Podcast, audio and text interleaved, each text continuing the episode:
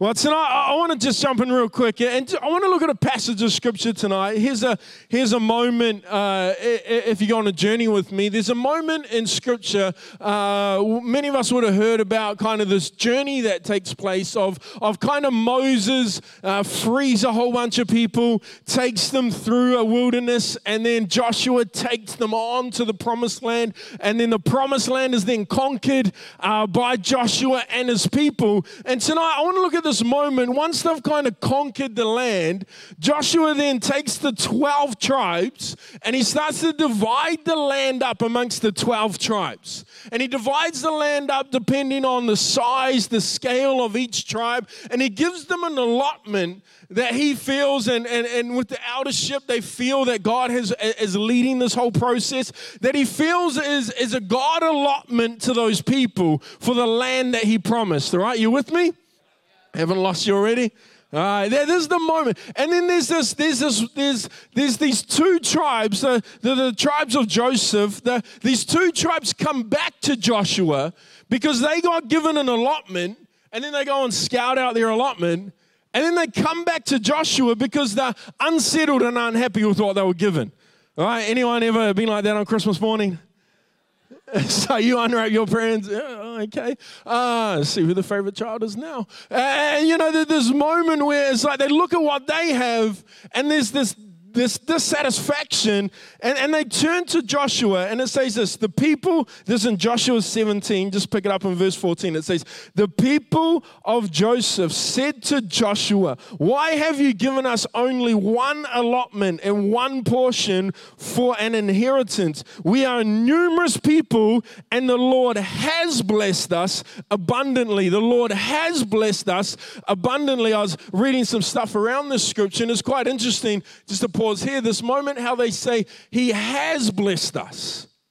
Then one, one writer believes they, they didn't say He is blessing us, He said He has blessed us. And there's one train of thought, one commentary that believes that, that they, they could look back and see that God's blessing was on them, but as they look to their future, they didn't have the same level of faith that what God was with them then, will God be with me now? Like God blessed me, but will God continue to bless me? And so then they, they're unsure of that. So they go back to Joshua because they're like, well, God moved here, but now I need to try and make something happen here. And I don't know, I've even found in my lifetimes like that. It's like, it's easy to look back at what God has done and go, man, God is so good. But then I look to my future, and it's easier to have, have, have thanksgiving towards the blessing that was than faith for the blessing to come. And so when I, I'm thankful what God has done, but now it's my hustle. Like now I've got to make it happen. Like I thank you, God, but now, and there's this tribe that's gone, man, God, thank you so much. But now we've just got to make some. So they come back to Joshua, and then this is Joshua's response. If you are so numerous, Joshua answered, and the whole country of Ephraim is too small for you, go up to the forest and clear the land for yourselves. Uh, the pe- in verse 16 it says, The people of Joseph replied, The hill country is not enough for us. And all the Canaanites who live there in the, pl- in the plain have chariots fitted with iron, both those in Beth Shan and its settlements, and those in the valley of Jezreel. We got there? That's right, to Israel. But Joshua said, this is what I want to look at. But Joshua said to the tribes of Joseph, to Ephraim and Manasseh, you are numerous and very powerful. You will not only have one allotment, but the forest hill country as well. Clear it, and its farthest limits will be yours. Though the Canaanites have chariots fitted with iron, though they are strong, you can drive them out. There's this moment, this passage, this picture that's taking place where, where, where these two tribes look at their allotment, look at the size of their nation and, and then they look over the fence and they look at what everyone else got. And, they, and they're like, hey, hey, hey, well, if we're so big and we're so strong, why did we get that? Look, their, their land just looks so much nicer. Like their grass is just so much greener. Like it just seems so much easier for them. I need to try and get what they have. Like my answer is to try and get hold of what they have. So they go back to try and take hold of what somebody else's has because there's this moment where they look at their land and what they realize about, realize about their land is it's going to take a fight and it's going to take work. But, but I thought it was the promised land.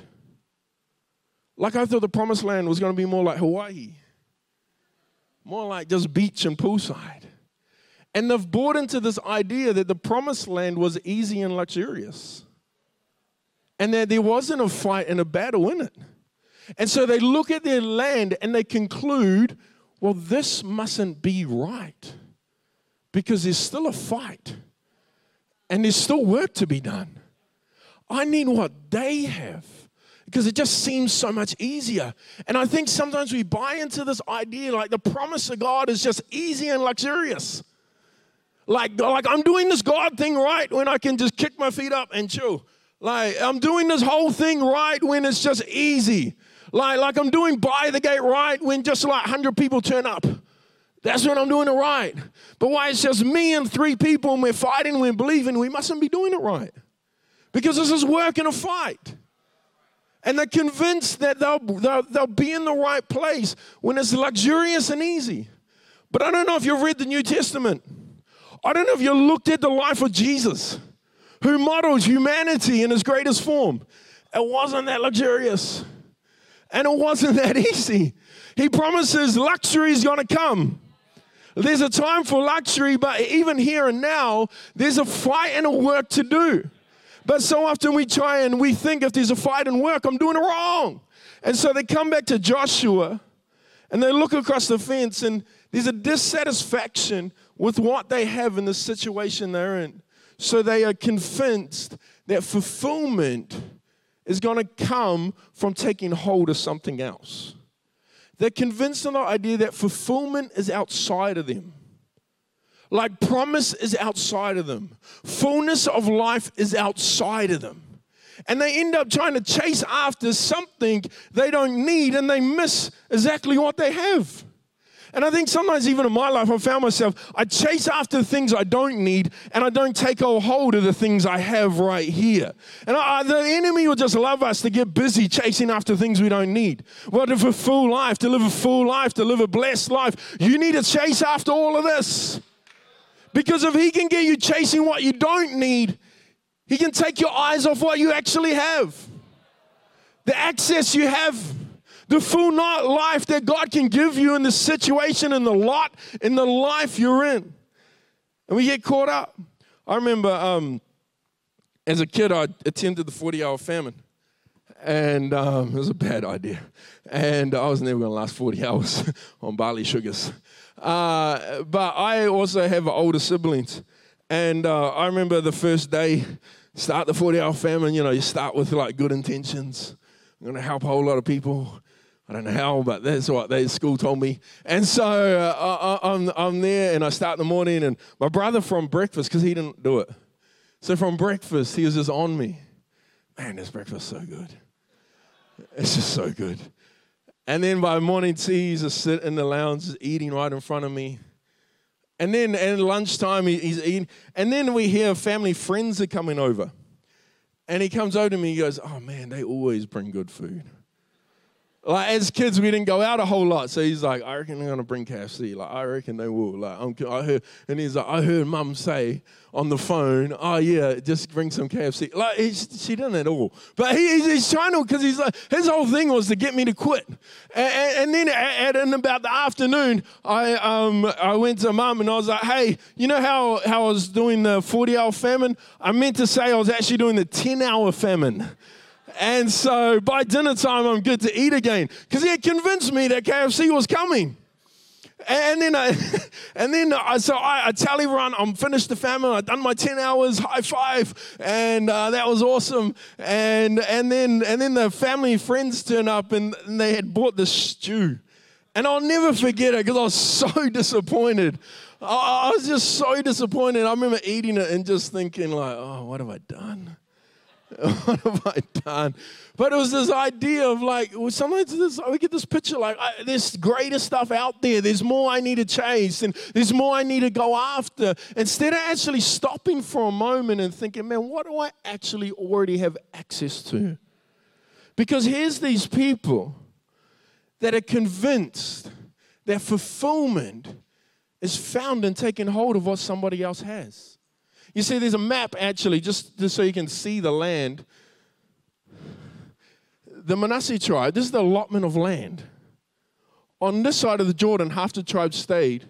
But you look how big the allotment is, and then look how big Ephraim is. Like, compared to the other little guys. And like, they're looking over the fence going, man, if we had what they had, we'd be sussed but not realizing actually what they already had. They actually had the largest allotment of land. They actually already had it all. They had full access to it.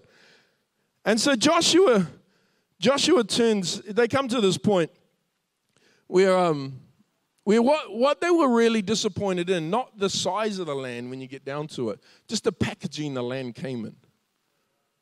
Because all the other land seemed easier. But theirs was packaged in forest and chariots. Theirs was packaged in trees and chariots. And the, and the promise wasn't packaged in the way they thought it would be packaged. And so they come back to Joshua saying, Surely Joshua's a good guy. Surely he'll, he'll understand. But what I love about Joshua is, is they present a problem, and all he really does is turn the problem back onto self responsibility. And that's the worst. Like when you go to complain to somebody about someone, and then they like make get you to realize that it's actually your problem. Like that's not what I came here for, right? I didn't come to own my life and own my situations, all right? I just came to let you know there's a problem and oh, it's not my problem. It's your problem. And he just turns it, just flips it straight back on them. Because, because what that he says is, is if you would clear the land, and you'd clear the forest and you'd drive out the chariots, the farthest limits could be yours. Like, do you realize what you have? But if you actually just worked it, if you actually just cleared it, if you actually just fronted some stuff, if you actually faced up, if you actually dug deep. And, you know, I was reading about one writer that would say the danger is, is a generation being raised that would rather beg than dig. I'd rather just ask for it than allow the grace and the goodness of God to teach me how to work for it, take hold of it. You know, and what, what I really want to look at is, is these three kind of mentalities that I, I believe the, the people that, that when they approach Joshua struggle with. The first is they would rather avoid the fight than take the territory. They'd rather avoid the fight than take the territory. You know, he, avoidance is something we all love. It's comforting to just avoid things, let's be honest. But the reality is the, the problem isn't that, that God hasn't given them an allotment, it's just that they're wanting to avoid having to actually work the land, work themselves, dig deep. And, uh, you know, I don't know about you, but have you ever presented a problem that's not truly the problem? Like, you don't want to say what the real problem is, so you, you pitch a false problem. Like, it's like someone asks you, like, hey, we should go get a feed. You're like, oh, I'm busy. They're like, oh, no, you're not. Oh, I don't have a ride. Oh, I'll come pick you up. You're like, mate. and then you're like, oh, I've got no money. You know, like, eh, the problem was you had no money. But you were just, that's the, the whole reason, that's how some of you ended up in church this afternoon. Someone was like, hey, you should come to church. And really, you're like, no, I really don't want to. But, but instead of saying you don't want to, because that's rude, you're like, oh, oh, I can't get a ride. They're like, oh, come get you. Oh, mum said I'm not allowed. I got a family thing on. I just spoke to your family. You're all good. And you're like, okay, I'll get in the car. the, the, the problem wasn't the problem, but we present a problem and, and this is how the story plays out between Joshua and the people because they present, hey, the land's not big enough. Joshua's like, no, it is big enough. Just go cut the trees down. They're like, yeah, but there's actually chariots between us and the trees. And he's like, oh. So the problem isn't the trees and that you don't fit. The problem is that you're afraid to fight. Because you believe God blessed you, but you don't believe God will continue to bless you. So I would, I, I, I, I better try and get what they've got instead of take hold of what God has for me. And there's, there's this avoidance. And, you know, that's why some of us don't want to go to encounter, let's be honest. Because, uh, you know, I love talking to some leaders after some rev, some young people. They're like, man, I knew if I come to some revolution, God was going to bring that up. it's like, I'd rather not go because then God doesn't bring it up. But then you're never going to experience the fullness of life. You're never going to experience the fullness of what God has for you. God only brings things up for your good. So he can work it, so he can help you, he can build on it, he can move you forward. But so often we'd rather just avoid and we present problems that aren't problems, and we, oh, you know, church is just a bit hard to kind of find, and so that's why I don't come. Come on, let's be honest, it's not that hard. The real reason isn't that. You just feel bad about yourself and you don't want to be in this environment. But we just project false problems. But God's like, come on, let's not avoid. Come on, let's not avoid. Let's not run from when we have a whole allotment of life God has given us, and let's not run after other things. Let's take hold of what God. The second thing is convinced they were convinced what they had. Oh, they convinced what they have is better than what they were. Oh, sorry, here we go. They were convinced was like, who wrote this thing? They were, they were that guy needs to go back to school. They were con- convinced what they had was better than what I have. We've already talked about this, so I won't go on it too long, but they were convinced what they had. And, you know, the whole thing is that a, a lot of people, you know, pray, pray for larger, pray for more. I just need to take hold of. One, one writer said this many wish for larger positions who don't, do not cultivate and make the best with what they actually have.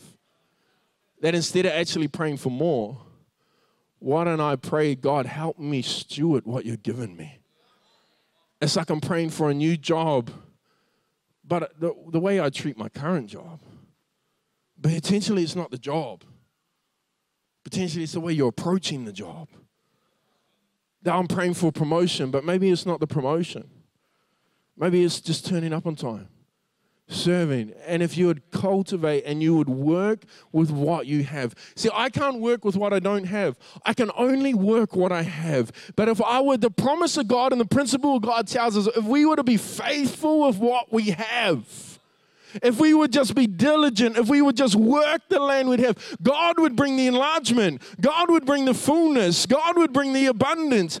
Eh, but instead, we're convinced that what they have is better than what I have. Yet, people in different families, people brought up in different situations, but you're not going to experience the fullness of God comparing yourself and trying to take hold of, well, if I just had what they had, then I'd be doing what they're doing.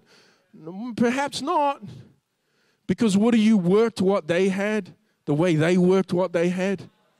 And there's a lot of people doing a lot, you know, one of the most humbling things, Pastor Sam, I've heard him say, and it made me sit in my seat, is, you know, uh, there's a lot, there's people doing a lot more with a lot less. I was like, that's not what I want to hear. There's people doing a lot more with a lot less. But they were approached with this mentality. And the, the other way they approached was when, when they thought, what they thought was their problem, was actually their answer. So they thought the fact they were so numerous was their problem. But the fact they were so numerous was actually their answer. Because Joshua turns around to them and says, You are numerous and powerful. Actually, having a whole lot of people isn't your problem. It's being able to utilize the whole lot of people you have to be able to move forward is actually the answer, is actually the thing that will move you forward, is actually. And the whole thing is they just looked at what they had with the wrong perspective. That perhaps my problem isn't my problem. Perhaps my current problem is an answer to a bigger solution, a bigger, bigger problem. That's what we love about the story of like David and Goliath. Goliath wasn't a problem. Goliath was a solution to a shepherd boy establishing victory in front of an army of people to gain the respect. Goliath was a solution, not a problem. He was God's grace towards David. Actually, you're a shepherd boy that nobody cares about. I'm going to put you in a fight that you can win. And instead of complaining about Goliath, often we complain, God, take away Goliath. Take away my giant. Well, many of your giant is God's grace? God's grace right now. Because He wants you to find victory over Goliath so then you can find victory in a bigger battle. And sometimes we just got the wrong perspective. Come on, there. It's for some of you know, especially you students, that financial situation. Wonder that's God's grace right now. I'm going to teach you how to steward here. So then you learn how to steward here. Maybe just God raining buckets of money down on you won't actually help you. But it's God's grace for you to find greater victory. For you to find greater victory. And, you know, they, they really what they had was they came to Joshua with avoidance, comparison, and wrong perspective. But avoidance, comparison, and wrong perspective are all things that are going to rob you. Rob you of tap, tapping into the fullness of what God has for you the life God has for you. Rob, you know what it did is, rob them of the realization of what they have. Am I getting a bit sweaty? That's subtle hint right there. Yeah. Thanks, Ian. At least somebody's looking out for me. Hey, yeah. you know, I love, I love, well, I love Joshua's response though, because his response wasn't just go and do a whole lot of things. His response, really, his first response is, You are numerous and strong. The way Joshua responded was not, Hey, this is what you need to do. He just responded and said, Hey, just remember who you are. Just remember. They come complaining, What are we going to do? It's not big enough. What are we going to do? There's a whole lot of work. There's Canaanites. He goes, Hey, just remember. Remember who you are. Remember who's with you. Remember who's fighting with you. Remember who brought you here. You know, that's why I love Ephesians 3.20 because at, at, the end of it, you know, how it says, well, now to him who's able to do immeasurably more than we're able to ask or imagine according to the power that is work what? Within us. It's a work that's working in us. Just remember who's working in you. Come on, your challenges, the trees and chariots in your world right now, the trees and chariots taking up space in your life that you feel like in your way. Come on, remember who's in you. Remember who's at work in you. You know, so often we, we, we, we, we, we, in church, and, you know, for us that have been around church for a little while, we, we get caught up in this. It's, it's easy it's easy to just get in a routine of things we say, like, God, I love you. You know, it's kind of like I grew up with siblings, like I said, so like as siblings do, they hurt each other. I don't know why, this is how it is. And then like mum would be like, so sorry. And you're like, sorry. And then you walk on. Like you say it, but you don't mean it. Because you're just in routine of saying it. Because that's just what we do. We hurt each other and say sorry, so, so sorry. So, and then every now and again, you'd have to sit down at the table. And then, hey, I need you to mean it. Okay, oh, I'm sorry. But so often it's just like, I love you, God. Oh, yeah, God, you're with me. Oh, yeah, I heard that on Sunday, God. Your promises never fail. But there's actually got to be times where you stop and sit and remember God is with me, God is in me. God has promises for me. God has future with me. God has a life for me. But so often we just rush over these things. And I've come to realize some of the biggest shifts in my life haven't come from new revelation, it's just come from a deeper revelation about the same truth. I remember um, being a 16 year old, year 12 at high school, who kind of got fired up for Jesus and had all the passion and none of the direction. And um, I, I, wasn't part of a youth ministry that knew how to cultivate uh, somebody like that. And so uh, I sat down with a friend, uh, Jesse, and uh, he was year 11. And we were like, we've got to do something for Jesus in our school. And uh, I looked at him and he looked at me, and we we're pretty untalented bunch of people. And so we go, what do we know to do? And we were the games and giveaway guys at youth. And so I was like, all right, we know how to do games and giveaways. And so uh, what we did is uh, in our church, we found these old orange overalls. And we came up with this idea and the worst thing is our youth pastor was involved in it. And so I was like, why didn't you direct this a bit better? And uh, we come up with this idea that we're going to we're gonna do something in our school and we're going to invite our whole school to youth. And so uh, we, we find these orange overalls. And what I do is I write a letter, write it out with terrible English, but I write it out and uh, I walk up and down the main street of our town, knock on all the shops. Hey, can you give me some free stuff? I want to give it away at my school because I want to do something in there. And I'm like, yeah, sure. I got like a GHD hair straightener. I got like, and that's back in the day when I was like new. And I got Subway hooked me up. Like we got, I got prizes and prizes. All right. And uh, uh, what we do is we we get to school and and uh, we we we're period for lunch is about to start, we had organized all these games we could run and just throw hair straighteners and subway at people. And uh, we're in the bathroom and then we're standing there, me and Jesse, and uh, th- th- there's this moment that happens. Our youth pastor is there as well. And uh, J- Jesse kind of looks at me, says, Hey, you, you kind of know what this moment is, eh? I'm like, Yeah, scary one. like, and he's like, It's kind of a never turn back moment for us. He's like, Once we go to these doors, everyone's going to know we love Jesus. Everyone's going to know. And he's like, You up for it? Yeah, yeah. And I was like, You up for it? Yeah, let's do it. And then we run out, we have whistles, fight in the quad. I'm fighting for your souls. And uh, we get up on the picnic table and running game. We're doing our thing, and we do it about three times in three consecutive weeks. And we give out all this free stuff. And and and to be honest, no one really came to youth. Like everyone came for the free stuff, and that's what we needed at youth, free stuff. Anyway, uh, but and I remember reflecting on that and going, God, what was that all about? Because I really felt something there. And he goes, Oh, it wasn't so much. I, what I really felt just as a teenager, it wasn't so much for them, it was more for you. And I can track back kind of my journey of God, and I'd say that was a life defining moment for me. You just want to say, I just wanted to know if you're willing to step out and, and, and, and trust me and love me and, and take a step of faith all those things I'd heard all my life, they became a whole lot more real though when I took a step of faith.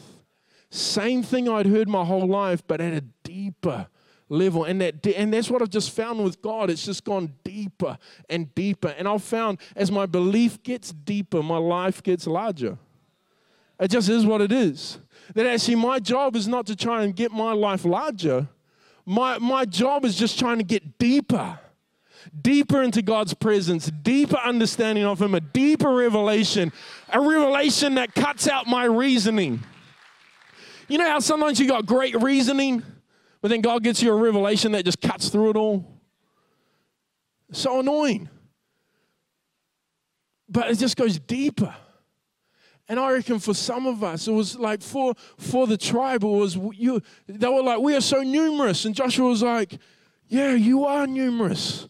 They're like, oh, we didn't put that together.